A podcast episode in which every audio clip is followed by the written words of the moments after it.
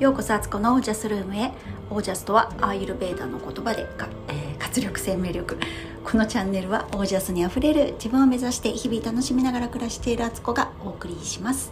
皆さんこんばんは。5月11日水曜日。現在20時39分です。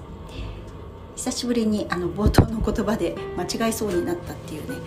この冒頭の言葉も最初自分でねこの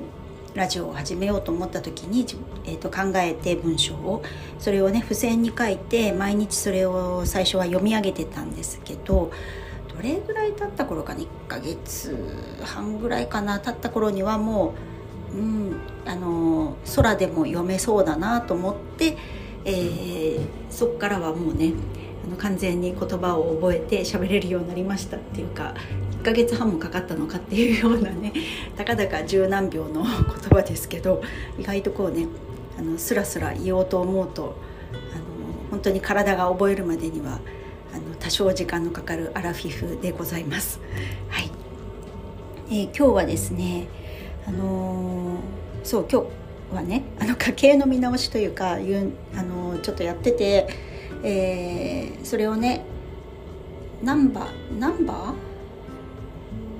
ナンバーでいいのかな？あの Mac って Windows でいう Excel ってナンバーでしたっけ？それのね表計算にこう数字を入れていってあのー、固定費と言われる光熱費をねちょっと比較1年分ぐらい比較したりとかしてねやったりしていたんですけれどもで銀行のね引き落としのも見たりとかしていろいろチェックしてたらあれこれって何の引き落としだったの？っていうのがやっぱり出てきてでそれはもうねあの必要ないものは止めてた夫の方でね止めてたからよかったんですけどなんかねクレジットカードの最初1年はデフォルテで無料のなんか保険なのか何なのかっていうのが1年過ぎると有料になって月1,000円とかねかかってるとかそういうのもね本当にねこう忘れちゃいますね。契約した時とかはねあじゃあその1年経つ前にそれを解約すればいいやとかねそういうつもりであのサブスクと一緒ですけどあの本当ぼーっとしてるとね自分のいろんなとこから出血が始まっているっていうね。もうやっぱりこう見直し始めたらこれは保険料はこっちのカードでも落ちてるけど銀行からも落ちてるっていうのはどういうこととかなんかいろいろ見直したりとかしてね。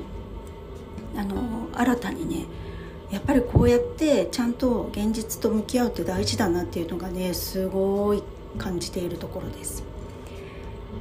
はいあとはね、えっと、今日ね畑の方の農家さんのご好意でオプション収穫っていうのがあってそら豆をね収穫してきました1キロいくらみたいな感じでねあの収穫したものを測って売ってもらったんですけどの初物だったんでねすごいやっぱり身が柔らかくてそれをね、えーと、そら豆どうしようかなどうやって料理しようかなと思ったんですけど、えー、魚焼きグリルにねあのアルミホイルを下敷いといてその上に乗せてあの直火というかねそ,、まあ、その火で焼くってただ表面焼いてちょっと焦げたぐらいになると中がすごく水蒸気でねあの火が通ってて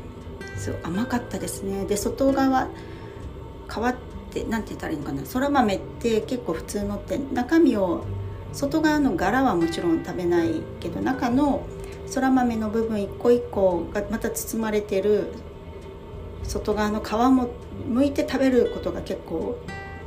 多いと思うんですけど全然食べられちゃってその皮もね柔らかくって。ただ塩でね塩振って食べただけでしたけどいやそら豆美味しいもんだなと思いました。ただねあの一番外側のね皮がね結構かさがあるからあの食べ終わった後とかね生ゴミ処理とかでもあこんななんかちょこっとしか食べてないつもりでもこんなに皮が出てんだみたいな感じでねあの外側まで食べれるといいんですけどね あのなんか調理法とかあんのかな？なさそうだけどなんかねあのだからこそ食べる部分が少ないってことはそれだけまあある意味贅沢な食べ物なんだろうなと思いました。でそら豆ってあのなんでそら豆っていうかご存知でしょうかね？私はねあのこの間教えてもらって知ったんですけど空に向かってあれ伸びるんですよね。実がね。でだんだんだんだん実が大きくなって膨れてきて重くなると下に垂れ下がってまあ枝豆みたいな感じになるんですけど空に向かって伸びる豆ってことはただでさえ豆って生命力の塊と言われてるんですよね。あのそこから発芽していくっていう力を持っているしあの形が胎児の形って言われててあの赤ちゃんみたいにねこれから大きくなるぞっていうねエネルギーのような塊でなんか豆だけでもそうなのに空に向かってそれがまたね勢いよく伸び上がろうとしている植物っていうことは相当オージャス高いなこれと思ってね。でまたね初物っていうとこがすごくあの縁起がいいというかまたその大地のエネルギーを春から冬から春にかけての大地のエネルギーを吸い込んでこう上がって育ったみたいな感じでね。あのちょっとオージャスが上がったような 気持ちでね。あのその気持ちだけでもそうなるとあの病は気からの反対で元気は気からっていうことでね。あのそんな感じが元気になりそうな気がしています。昨日一昨日とちょっとね体調悪かったんですけど考えてみたら今日すっごい体調良くて。なんかね運動もね筋トレが今楽しくてしょうがなくて筋トレやっぱり健康の秘訣だなっていう感じがしてます。石黒先生もね本当に最終的には筋トレだって言われてたんですけどなんかその意味が本当めちゃくちゃわかるっていう感じで筋トレとあと食事もねなんか減らしすぎも良くないような気がしてて最近。栄養のあるものそのお菓子とかジャンクフードとか嗜好品っていうのはあのまあ最小限にとどめて栄養素のあるものをたくさん結構食べる食べることって必要な気がしてきてて食べるから燃費のいい体になるんじゃない？燃費のいい違う逆だな。食べても消費できる体になるような気がしてそういうちょっと視点でね今までってこうなるべく小食に小食にと思ってたし小食にするとどうしてもねなんか逆にそうお菓子とか食べる割合減っちゃうから食べれると思ってる割合がねそうすると余計食べたくなってそっちのお菓子を食べたりとか してね食事を減らすなんていうね良くないループにはまってしまってたんですけどあのもっと栄養をねしっかりとりながらやっていこうかなみたいなねそんな感じです。はいえー、ちょっと雑談でしたけど今日はまたあの防具のね、えー、73の質問をちょっといくつかやっていこうと思います。えー、夢中になったテレビの登場人物はこれはね小学校の本当12年生の頃だと思うんですけどドラマか何かで石黒賢を見て 石黒賢さんね俳優のめっちゃタイプって思いました小学校12年生の時にねあの周りはねなんだろうその頃タノキントリオとかマッチとかトシちゃんとかなんかねそんなん風に言ってたりもうちょっとその後になると光源氏とかねそういう世代なんですけど私。全然興味なくって私は。石黒賢かっこいいかもとかって思ってる小学生だ。小学校それも低学年。かなり変わってますよね。全然アイドルにはね興味がなくてね私は。その辺はね普通の女子女子とはちょっと一線を画してたかも。あの好むと好まざるにかかわらずそういう性格の持ち主でした。はい。あと次の質問。レザー派？レース派？ってことでこれは防具なのでファッションのことだと思うんですけど私は別にどっちもそんな好きじゃないっていうね。あのー、どっちも似合わない。どっうんどっちかっていうと趣味的にはレザー、まあ、レザーは着ないですけど私あんまり動物の皮とか着たくないしですけどシュッとしたスタイルの方がシンプルな服の方が好きだからまあどっちかっていうとレーザー派かな。でも、うん、あんまりどっちにも惹かれない感じですかね。それよりトレーナー派って トレーナーでいいと思います。それかあの黒のタートルネック派っていう感じですね。はい。次、今までで一番大胆な経験は？これこれは何ですかね？まあ高校時代のアメリカに留学していてホームステイしていた時に1個目のねホームステイ先のお母さんとちょっとやっぱり、ね、相性合わなかったんですよね。でなんかギクシャクし始めてそうするとやっぱり向こうの家族のねお父さんとか子供たち兄弟とかもねなんかなんとなく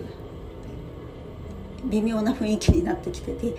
いやこれはなんかお互いにとってはハッピーではないなと思ってホームチェンジっていうね方法もあったんですけどあのすっごくちっちゃい町に行ってたのでもう町の人みんなが知っててその留学生が来ている私がね日本からの留学生来てるってことを知ってるしもしここでホームチェンジをしたらその今のホームステイ先の人たちもねあの変な目で見られてしまうっていうことで難しいなと思ったんですよ。それそれもなんか本当申し訳ないっていうかねそのご行為でね私を受け入れてくれてたのになんかそういうことになるのも申し訳ないなと思ってたまたま留学する時にあの同じエージェントからね一緒に出発した友達、まあ、何何十人と一緒にみんなで行ってロスでこうみんなチリチリになっていったんですけどそこで仲良くなった同じ週にあの留学してた子がいたんですよね。その子とは時々手紙とか電話とかでやり取り、まあ、メールのない時代ですからね そやり取りしててで彼女にちょっと話相談をしてでさらにそこのホームステイ先のあのホームペアレンツにもちょっと状況を説明してでいろいろ協力してもらってもうやっぱりねなんだかんだ言ってまだ子供だったんですよね私もね。だから自分の力ではどうすることもできなかったっていうか大人の力をもう借りるしかなくてでそこのファミリーに手伝ってもらって、全然違うところねその友達のホストファミリーの親戚のお家にねあの預けられることになってホームステイすることになって学校も転校することになって週が変わっちゃったのでなったんですけどまああの時行って9月8月末から留学してそれでそこのホームチェンジをしようって思ったのが12月ぐらいだったんでまだ英語もねそんなにできてない時に本当よくまあ、やったとやったなって自分、まあ、そそのね幼い今から思えば幼かったし、まあ、精神面で幼かったんですよね。もっとねこの最初のホーム、ま、ステイ先のねお母さんとねうまくやれればよかったんですけどまあ相性っていうのもあったりとかしたんですけど、まあ、そういうね英語もなかなか通じない中で自分なりにねじゃあどうしたらいいんだろうっていうねエージェントに相談っていう手もあったんですけどエージェントもアメリカも広いからなかなかねそのすぐじゃあ近くでねホームステイ先を見つけてくれるわけでもなくてなんかそういうところがねあの現場の方が強いというか現場にいる人たちで動いた方が早いっていうこともあったりしてそんなことをねしたことを思い出しますけどなんかねあのそれはそれでね異国の地で言葉もほとんどまあ、ほとんどってことはないですけど多少喋れるようにはなってましたがあのなんかそういうねちょっとデリケートで難しいことを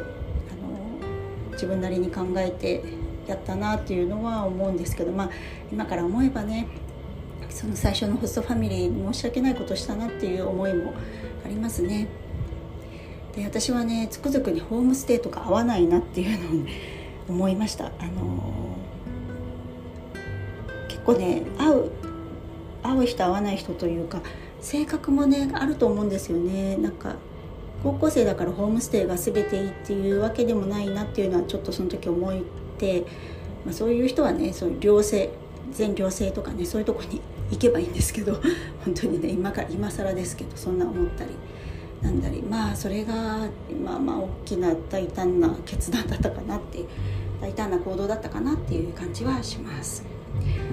本当にあのお母さんお元気かな？なんか本当お母さんごめんなさいって感じです今から思うと。はい。次、えーと、あなたを3つの言葉で表すと。ヘルシーナチュラルスマイル。っていう感じですかね。こんな感じ単純な感じでね。本当にあのナチュラルボーンナチュラルボーンあ違うかな。えななんかこんな言葉ありませんでしたっけ？Born to be wild Born to be wild の Born to be natural か。そういう感じですね。何を言ってるんだっていう感じですけどそれ。はい、えー、次です。今持っている中で一番お気に入りの服は？うーん別にね特にないっていう感じ。あっさりあっさりしてて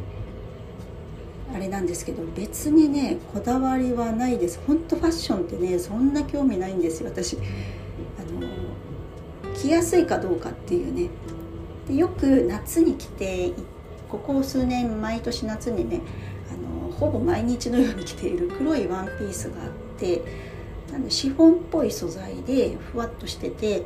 あのなんか中にインナーみたいに着ないと透けちゃうからあれなんですけどノースリーブのワンピースで膝ぐらいまであるんですけどアシンメトリーになっててでなんか表面にもちょっとレースじゃないですけどね模様みたいな感じで布がついててなんか楽に着れて見た目一瞬おしゃれみたいな服があってそれが好きかなっていう何の参考にもなりませんけどそういう感じですかね。ほんとファッションねまあこれからもっとねなんか楽しみたいですね。今まであんまり気にしてこなかった分野なんで逆にね逆に教えてくださいっていう感じです。はい。ということで今日はこの辺であのはい質問こんなもんにしたいかなと思います。またねちょっとあんまり今日いい回答できてなかったような気がするんですけど皆さんも自分にねあのぜひ問いかけてみてください。えー、73個意外と長いなみたいな まだまだ残っておりますあの時々ねあの時間のある時はこれをまたね録音していこうかなと思いますはいということで最後までお聴きくださり本当にありがとうございます、えー、皆さんの暮らしは自ら光り輝いてオージャスにあふれたものです。オージャス。